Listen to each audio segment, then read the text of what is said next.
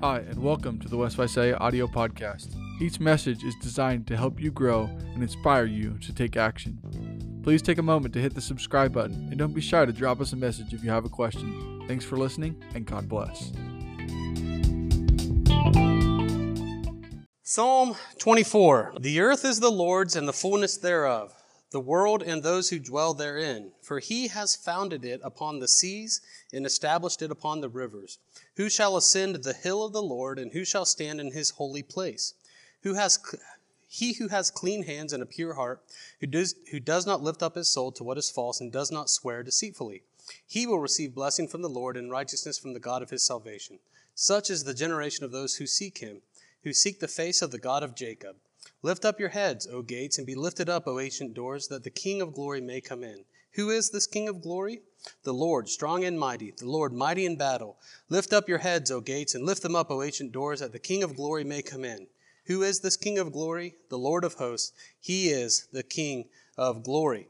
It's a little bit of a different psalm uh, this morning, um, but one that the, the, the, psalmist, I think, believe it's here, David, uh, has everything is founded on the fact that God established everything. Everything that he discusses, his glory that he recognizes is God's, is because he established everything. What's another word for established? create. God's creation uh, is, is the, um, the, the definition, excuse me, of what it is to be glorious. We've seen the last few weeks the psalmists often call on creation as they work to praise God. Just a couple reminders of the, the rules that we have set out for ourselves um, concerning uh, this class and also other Bible classes that the book speaks for itself. Uh, we attempt to use Old Testament words the way the Old Testament uses them. Uh, and then there are some words that we'll uh, see that the New Testament defines again or redefines. Uh, look at it objectively with an open mind.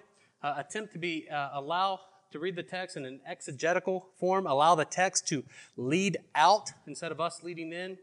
Um, to write it with or read it, excuse me, with humility, um, and to remember that it was written for us but not to us. and when we start reading into the text, um, or start twisting it, we usurp God's authority. Um, and throughout Scripture, it's never a good thing to usurp God's authority. Uh, and I'll be really honest. Um, this study of Genesis has made me extremely uncomfortable. Um, extremely uncomfortable because I am seeing things that were not there. Uh, or let me rephrase that. I'm seeing things that I put in there that are not in the text. And there's going to be some of that today. And so I just want to preface um, that it, brings me a lot of anxiety to see this stuff because, like, wait, wait, wait, wait, wait. That's not what I was taught in Bible class. Wait, wait, wait, wait. That's not what I hear other, over here. And it brings me a lot of anxiety when I see things in the text. And I think it should all uh, bring us some anxiety when we see things in the text and just start asking ourselves the question all right, um, what is the text really saying here? And allow us to dig in deeper. Because if I maybe miss something uh, in this part of the text, maybe I missed something in the other part of the text. And that should be an encouragement for us to do what in general? Study. Study, study, study. Surely. Yeah, so it's we, we, we're reading somebody else's mail. Uh, and so that like the book of, of Genesis, the Old Testament was written to the Israelite people. Correct. Uh, and, and so it was written for us. So we are intended to read it. Yes. But it is written to someone else. Uh, like uh, Paul's epistles. Um, who, who did Paul write the letter of 1 Corinthians to? To the, to the church in Corinth. Um, we can still glean, information from that and understand God's will for us, even though it was written to someone else. Yeah, and that's what there, there are some things that we don't understand because it wasn't written to us. Um, and like, what is gopher wood? We'll get there in a couple weeks, but what is gopher wood? I don't know. It's a certain kind of wood, but to that context, I mean, it's, it's something that we don't know what it is today. Uh, it could be a different type of wood. It could just be a different name for a similar type of wood. We don't know. Uh, but I, I, have full confidence that the people who understood uh, the Torah uh, understood what that gopher wood is. Chapter 2. We ended up uh, in, at the beginning of chapter 2 last week. and we looked through uh, the seven days of creation. God set his world in order, and on the seventh day, what did he do? He rested. And when we looked at rested, what does it mean for God to rest in his creation? Yeah, so there's an aspect of ceasing. Does it mean he kicked up his feet and took a nap? No, he, he, he yeah, he, he finished it. And we see that that term rest is associated with uh, the concept of dwelling. And so that we see God took up residence within his creation. We see that in Psalm 132. And so today we're going to transition and uh, prayerfully get through the rest of chapter 2. Uh, and so we'll go ahead and, and read um, the entirety of chapter 2. Or actually, you know what? We'll stop up through chapter, or through verse 15. We, uh, starting in chapter 2, verse 4. These are the generations of the heavens and the earth when they were created, in the day of the Lord, excuse me, in the day that the Lord God made the earth and the heavens, when no bush of the field was yet in the land, and no small plant of the field had yet sprung up, for the Lord God had not caused it to rain on the land, and there was no man to work the ground. And a mist was go- and a mist, excuse me, was going up from the land and was watering the whole face of the ground. Then the Lord God formed the man of the dust from, uh, from the ground and breathed into his nostrils the breath of life. And the man became a living creature. And the Lord God planted a garden in Eden in the east, and there he put the man whom he had formed. And out of the ground the Lord God made to spring up every tree that is pleasant to the sight and good for food. The tree of life was in the midst of the garden, and the tree of knowledge of good and evil. A river flowed out of Eden to water the garden, and there it divided and became four rivers. The name of the first is Pishon. It is the one that flowed around the whole land of Havilah where there is gold. And the gold of that land is good. Bdellium and onyx and, stone, and onyx stone are there. The name of the second river is Gihon, and it is the one that flowed around the whole land of Cush. And the name of the third river is the Tigris, which flows east of Assyria. And the fourth river is the Euphrates.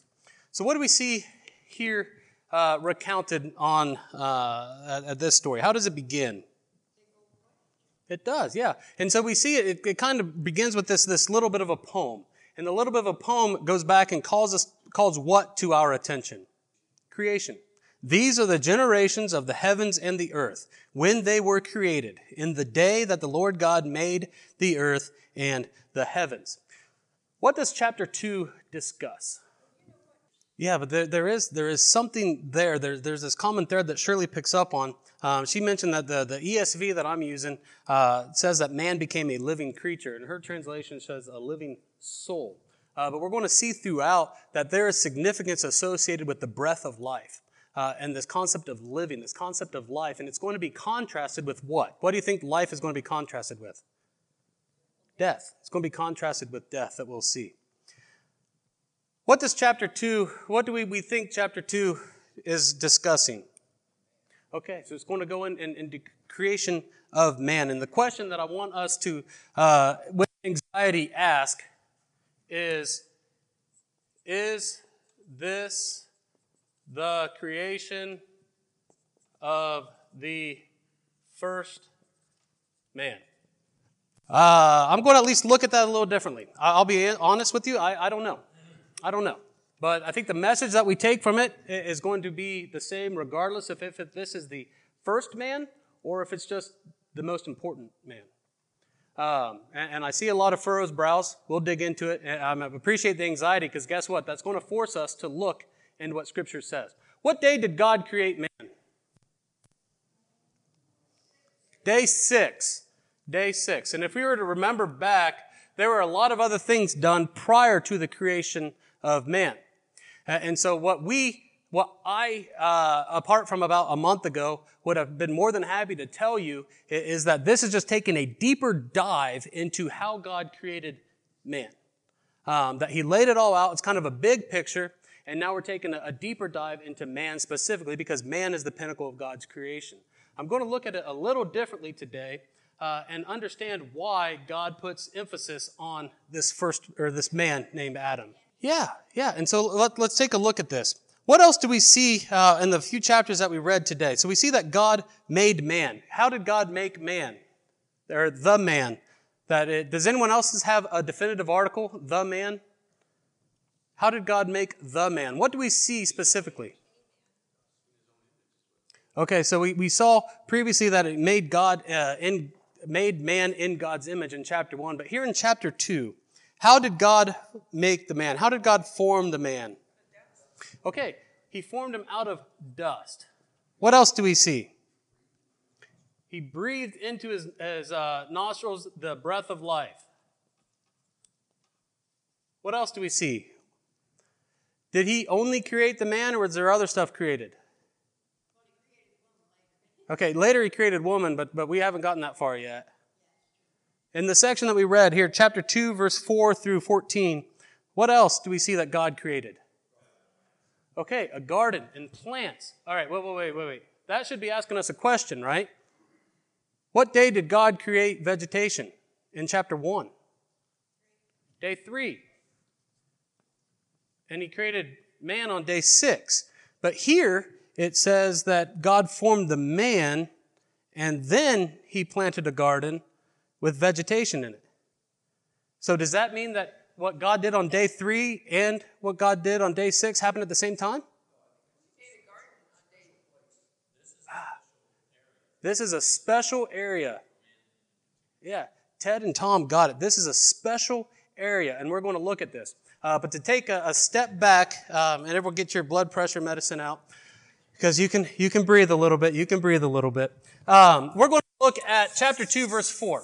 Um, how does chapter two, verse four start? What are the words used in chapter two, verse four? Okay, these are the generations. And if I were to tell you something, um, this term shows up 11 times throughout the book of Genesis. It shows up here. I'm going to see if I can read my own handwriting. You know what? I got this other paper. I can do it. Uh, we see it here in chapter 2, verse 4.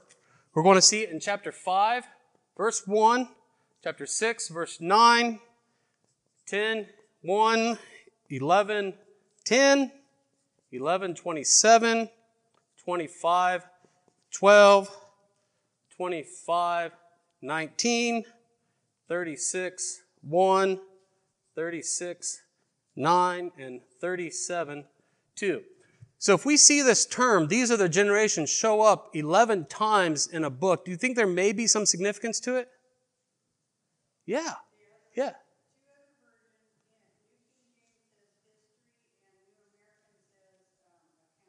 Yeah, this, this is the encounter. This is the history. Uh, the, the ESV has these are the generations.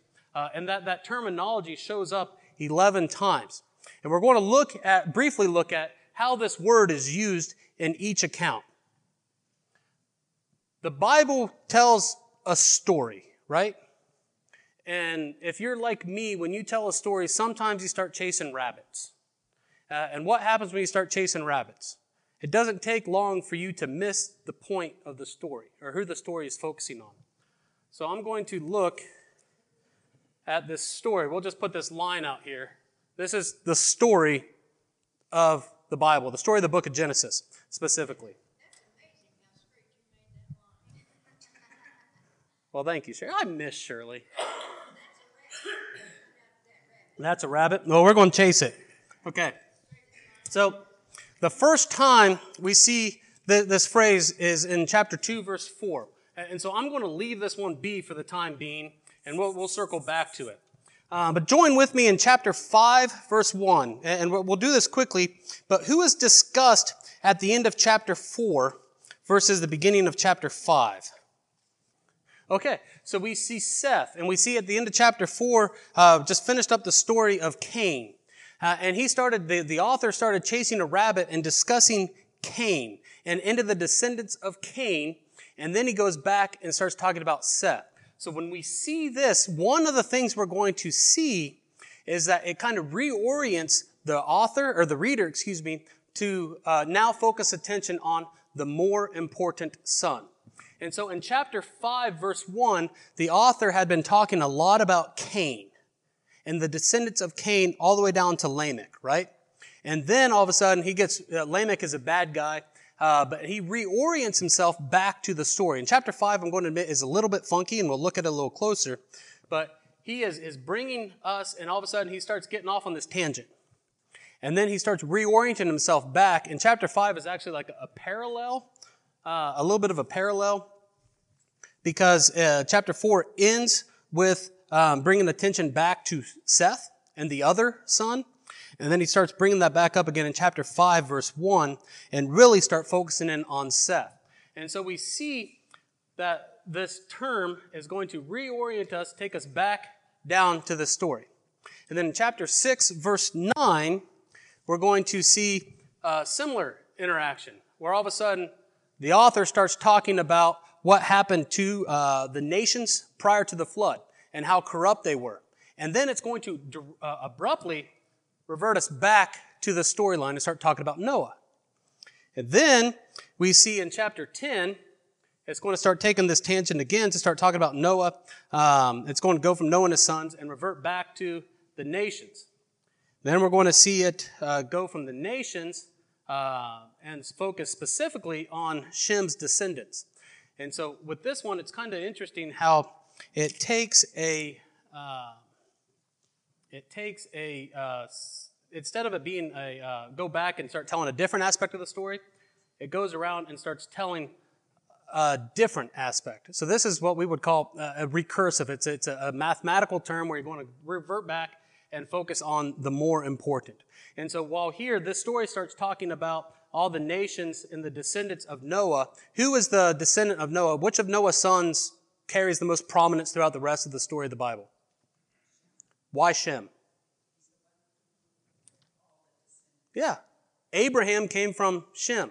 And so if we're going to look, we're going to re- refer ourselves or reorient ourselves back to Shem, who is Abraham's descendant. We're going to look through then in uh, chapter 11. He kind of gets off talking about um, Shem's other descendants, and then boom, revert right back to Abraham in chapter 11, verse 27. He's going to now start talking about Abraham. Chapter 25, we see the same, where Abraham, what were Abraham's sons? Uh, he had a lot of them. Not Isaac and Ishmael, right? And, and, so we'll look at the in um, in chapter 25, we start seeing something similar with it talking about Ishmael and Ishmael's descendants. Is Ishmael the most important son? No, it reverts back to start talking about Isaac, the more important son. Uh, but then he gets off um, and starts discussing, uh, he gets off on this Ishmael um, kick again, and he kind of goes back and starts telling Ishmael's story. Here, this is Ishmael's story. Uh, and he's going to come back and start talking about Jacob's story that happened at the, kind of the same time, focusing on the more important brother. He's going to do the same with Esau, get off on a kick about Esau's family, bring it back, come back up here, do the same thing with Esau, because of Isaac's sons, who was more important, Esau or Jacob? Jacob, right? And why was Jacob more important? Because of the lineage, you betcha. And so we see uh, this constant uh, reverting back. In the final one, uh, we see him talking about Esau, and he goes back and starts talking about Jacob at that same period of time. Does this make sense? Uh, and, and I know I'm dumping a lot on your laps in a pretty short period of time. But this term, these are the generations, this is the history, this is the account, is used throughout. So now the question we need to ask is uh, what, what was the author's intent in using it in chapter 2, verse 4? So we see this pattern. It either comes back and starts talking about a sequel like a sequel of events, a, line of events that happened after that, that, or it goes back and starts telling, um, focusing in on the more important son. And so is, that's the question, is chapter 2 a sequel? Or is it focusing on the more important son? So why do we say it's a parallel? Well, and, and we'll look. And, and I'll be honest with you, there, there are, I don't think there is a wrong answer. There may be a more correct answer. Yeah, we looked a little bit last week on, or last week or the week before on that parallelism. Um, and, and that could be uh, the, the situation here. But the whole purpose of, of this structure, this, this kind of literary structure, I don't know if it's a, I'm not a, a linguist, um, but this, this, this structure is to focus our attention on the story that God wants us to grasp. The, the key aspects, the important part of what God wants us to grasp. Don, you thought? And so, uh, to Don's point, um, that the, a novel, uh, which Genesis is, is kind of a, a, an, a narrative account, um, It is bringing in another additional cast of characters to highlight the story.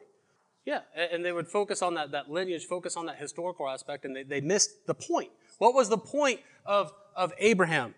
What was the point of Ishmael and Isaac? Uh, it's, it's to fulfill the promise that God had. Ishmael is what happens when man tries to fulfill the promise on his own. Isaac is what happens when you allow God to fulfill the promise. But I, I bring all this up to focus on the fact that chapter 2, verse 4 indicates to us, the reader, that there is something that the author is wanting us to focus on here. So in chapter 1, we see that God created man, and God created man in his image. And now we're seeing here that God is focusing in on a specific man. Now, there could be, there are schools of thought that believe that Adam was um, the, the first man created. There are also schools of thought that there were other people living outside the Garden of Eden at this time. Um, I'll be honest with you, uh, I don't think the text gives us enough information uh, to focus on that. Um, we'll look in a couple weeks on uh, Cain taking a wife. Cain is building a city. Um, a city is not just you and your kids, it's a lot of people. We're also going to look and see that the mark of Cain was so that Cain wouldn't be killed by anybody else. Um, so who was Cain worried about being killed by? Uh, was it his children?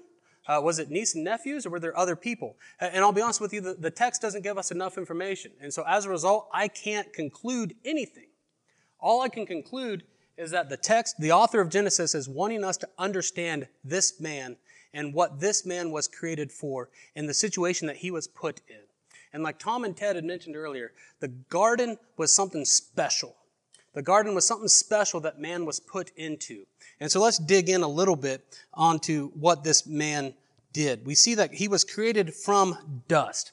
What's the significance of dust and I'll, let me ask the question a little bit more so it leads you a little bit more. Uh, we see the breath of life and we see dust. Kenny. Yeah, and, and, so there's this cycle of death, right? And, and we're going to see that, that Adam discusses this in chapter 3, or excuse me, God tells Adam this in chapter 3 For out of the ground you will taken, for you are dust, and to dust you shall return. Um, there's this concept of mortality uh, associated with being created from the dust that he would remain dust. Think of Ezekiel in the valley of the dry bones. They would remain dust without what? The intervention of God. And so here we see God's intervention, breathing life into this man. Um, and he put this man with God's breath of life in him into a garden, a garden of Eden. And what was in this garden in Eden? Okay, so we see specifically it, it calls out that in verse 9 of chapter 2, and out of the ground the Lord made to spring up every tree that is pleasant to the sight and good for food. Excuse me. As we talked a couple weeks ago, um, uh, uh that, that God's creation was set up so that man could, could live and thrive. And, and he specifically calls out with vegetation that they were uh, to, to continue on developing their own kind, or seeds out of their own kind, right? Um, and so we're, we're going to look at a contrast. Well, we're probably not going to get to it today, but there's a, a contrast on what the garden is versus what it is outside the garden. And so if we look back, I'm going to circle back uh, real quick and then come back to this line. Um, look at chapter 2, verse 5. What is the time setting? Before he starts talking about this man, Adam, how does he describe the, the setting, if you will? When no bush of the field was yet in the land, and no small plant of the field had yet sprung up, for the Lord God had not caused it to rain on the land, for and there was no man to work the ground. And so this period of time, what is the focus? Uh, chapter 2, verse 5. I'm sorry, Shirley. There was nothing in the fields. There was no vegetation sprouting up in the field. Why? Because God hadn't caused it to rain. And why else? No one was there working it. And so it's kind of putting us back in, this period of time where uh, there was not order to agriculture. Because in order for agriculture to work, in order for plants to grow, you need rain and you need someone to work up the earth. And so, as we saw in chapter one, that there was chaos in the universe, and then God stepped in and brought order to it, we're going to see in chapter two that there's chaos on earth, chaos on the ground to the point that the ground cannot do what God intended it to do. The ground cannot produce food because it's not raining, man's not cultivating it. And so God is going to fix that by doing what? Plopping a man down. And this man is made, as we saw in chapter 1, in the image of God, and God eh, allows him to bring order through everything. And specifically, we're going to start out with the garden, and then we're going to see that that have to move outside the garden because he, he messes up. But Shirley brought up, in the midst of this garden, there's trees. Uh, and so the difference, what is the difference between eating from trees versus eating from plants from the ground? Yeah, the, the tree is more passive, if you will, right? Uh, and, and I know living in this area that there's a lot of work and effort that goes into trees and into gardens. Uh, but for the most part, that, that tree is, is more of a as, a, as a passive reward, a passive food, whereas uh, eating your bread or, or, wheat from the ground would be more of a, uh, take some more action associated with it. Yeah, and, and so on that note, we see the tree of life, and what other tree was specifically called out here in this section? Okay, the tree of life and the tree of the knowledge of good and evil. And do we have any other uh, um, insight as to these trees? Is there anything else said about these trees in the section that we read? Uh, just in the, the second half of, of verse 9. Um, the only other thing that I see is that the tree of life was, it gives a location of that tree of life. And what is the location? In the midst of the garden. And, that word midst would be what? The middle. Center, middle, halfway. Why, why does the author mention that? Yeah, neither do I, surely. Uh, but, but it's something interesting. It's something interesting. All right, we're going to continue on in chapter 2, and we're going to circle back around and try to put a little bow on this. The Lord God, verse 15, chapter 2, verse 15. The Lord God took the man and put him in the garden of Eden to work it and keep it. And the Lord God commanded the man, saying, You may surely eat of every tree of the garden, but of the tree of the knowledge of good and evil you shall not eat, for in the day that you eat it you shall surely die. So, what do we see in this uh, couple of verses here? So, God had, had put this garden in Eden, and now he took this man and put the man where? He took the man in, put him in the garden, and what was the man to do? Okay, uh, but Shirley's jumping ahead. We're going to see something else. What else was the man not to, or what was the man to do?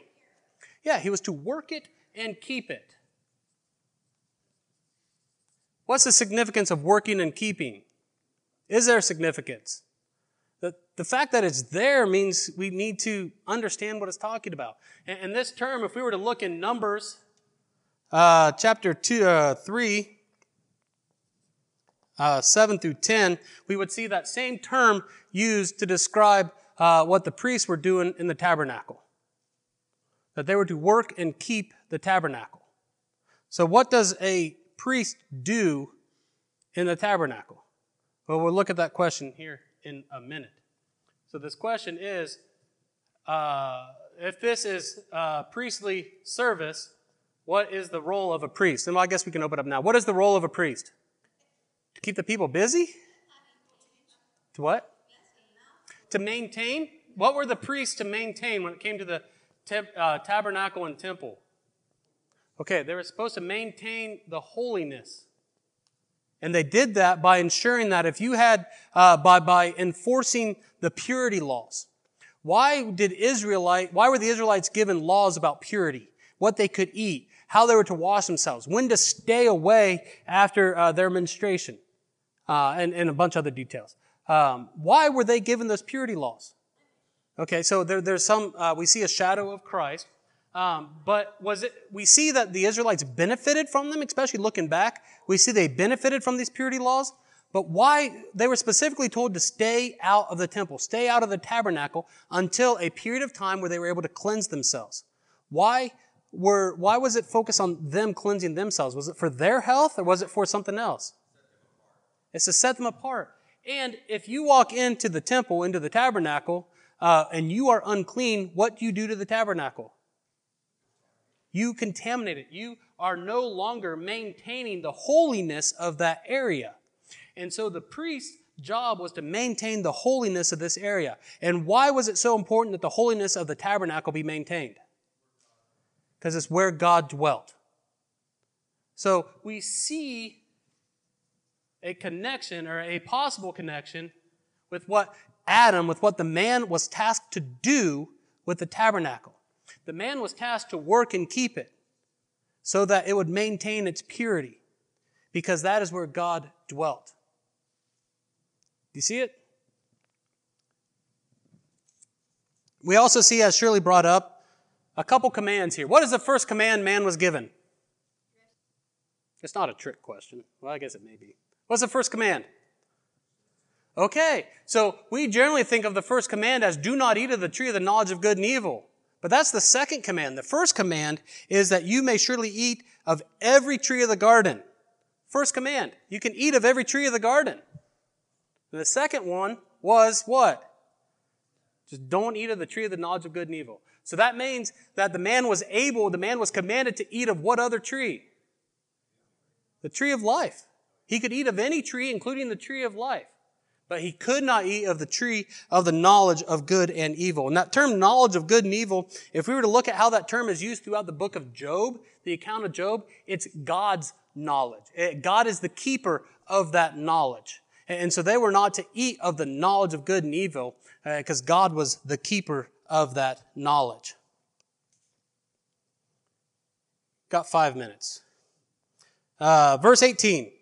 Then the Lord God said, It is not good that man should be alone. So what was man tasked to do? Work and keep the garden. Work and keep the garden. Uh, that's a pretty big task. God acknowledges it's a big task because we see here in verse 18. It is not good for the man should be alone. I will make a helper fit for him. Now out of the ground the Lord had formed every beast of the field and every bird of the heavens and brought them to the man to see what he would call them. And whatever the man called every living creature, that was its name. Just real quick on that side note. We see here that after man was created, that God also created every creature from the ground and every bird from the heaven. Were creatures of the, of the ground and birds of the heaven created on the same day? No. No, they weren't. And so that just further calls, uh, at least to me, to think that this is not necessarily a retelling of the creation account, that it's, it's focusing in on uh, an important aspect of that creation account. But what was the man to do? Verse 20. The man gave names to all livestock and to all the birds of the heaven and to every beast of the field. But for Adam, there was not found a helper fit for him. So this is the first time that we see that, that, that, that the term Adam is used uh, as a, a, proper name. Other times that term Adam is used as man uh, because Adam in Hebrew means man. Um, and so it can be used as either like a, a, a generic man, it could be used as a historical man, it could be used as a representative man. Uh, and I think that we see all of those within Adam. But we see that God said, uh, he, he looked back and he saw what aspect of God? or of Adam, excuse me. He saw Adam, uh, he tasked him to work this garden, said you could eat of all the trees except the tree of the knowledge of good and evil. And then in verse 18, he comes to this conclusion. The Lord God said what? It's not good for man to be alone. And we looked at that term good a couple weeks ago. Uh, what, what should this call out to us today? Man doesn't function properly when he's alone. When we look back at the Genesis 1 account, we see that God created everything. And uh, there was evening and there was morning the first day, evening, morning, second day. And God would look back on his creation and see that it what? Was good. It was functioning properly. Everything was doing what it needed to do. And here he's saying that man doesn't function properly on his own. It's not good for man to be alone. So God decides that he'll make a helper to fit him and we see that the account goes through and it starts talking about what? God, I'm going to, or God says I'm going to make a helper to help Adam. And then what is the picture that we see? All the animals are paraded in front of Adam. And what is Adam's job here? He names them and he gives them an identity. He gives them purpose. He gives the animals purpose, which is something that God had done before, right? Through chapter one, we see that God was the one that gave names to the heaven, to the sea, to the earth. Here, Adam is the one that is giving names to all the livestock and all the birds of the heaven. And what was the result of, uh, or the conclusion at the end of Adam giving names to all the animals? And the animals that were there were not suitable. They did not fit him. So what was the conclusion? Make Eve, Make Eve right? So, verse 21 So the Lord God caused a deep sleep to fall upon the man, and while he slept, he took one of the ribs and closed up its place in the flesh. And we're going to stop right there today. Uh, but I would encourage you to, to look through this aspect of deep sleep um, and to understand what it is. Look at how this word rib is used throughout the rest of the Bible. Uh, and we're going to see, uh, dig into that next week. Kenny. Yeah. And, and so what we didn't get to today, um, we'll look at it a little bit more. Tomorrow we're going to see glimpses of again in chapter 3. But we're going to see in the midst of that garden, there's the tree of life. And we're going to see that, that there's some um, special handling that needs to be uh, around in that garden. And we're going to look similarly, the similar language is set up uh, like, like this building. Well, I'll make it a little bit bigger. But there's a building that was set up similarly that had something special here, that had a separation here, um, that the priest would work to maintain the holiness, right? Uh, so if we look at the tabernacle and the way the tabernacle is designed, we're going to see that the tabernacle has similar designs to the garden. And what is really cool, and I'm giving away uh, some really cool stuff for a couple weeks, when the uh, angel of the Lord was set outside the garden to keep Adam and Eve out, where was he placed? What side of the, he was placed at the entrance, and the entrance was on what side of the garden? On the east side of the garden. And so there was a cherubim placed with a flaming sword to separate man from the presence of God. What was decorating the curtain? A cherubim? What was the purpose of the curtain in the tabernacle to separate out the Holy of Holies? To separate the presence of God? Which direction did the tabernacle set up to face? East? I know. I, I, I, I tell you what, all this stuff is, I mean, it, it's mind boggling. But you could, and I'll end on this point. We're going to see the same connections, right? We're going to see, I think, priestly service is needed in the, the Garden of Eden. The aspect of priest is huge. We're going to see priestly service is needed in the tabernacle. And that's what Moses spends an awful lot of time talking about. We're going to see that, pre, that Christ is the fulfillment of our priest. He's our great high priest. Second Peter, or First Peter, excuse me, is going to tell us that we are a chosen priesthood. There is significance to working and keeping throughout the Bible, from the first pages of the Bible to the last pages of the Bible. And the role of the priest is to maintain the holiness of God. Our role as priests today is to do what? Maintain the holiness of God. It all kind of ties together in a nice, pretty picture. All right, well, it just calls out one on the east side. Yeah, we'll, we'll look at that in a couple weeks. I'll, I'll lay out that, that teaser. Um, we'll look at that in a couple weeks because I'm, I'm out of time this morning. Uh, if you would, though, join me in a word of prayer and then we'll be uh, dismissed before our worship service. Father, we're thankful for your son. We're thankful for him being our great high priest, Father. We're thankful that he, for what he has done for us, that his blood has cleanses, cleansed us, that his blood has, has made us a new creation, Father. Uh, we're thankful for uh, your word all the way back to Genesis, Father, and what we can glean from it. And we pray, Father, we can accept it with, with humble hearts and just sit back with amazement, Father, as to how wonderful and how great you are. Lord, we thank you again for Jesus, and this prayer we ask through him. Amen.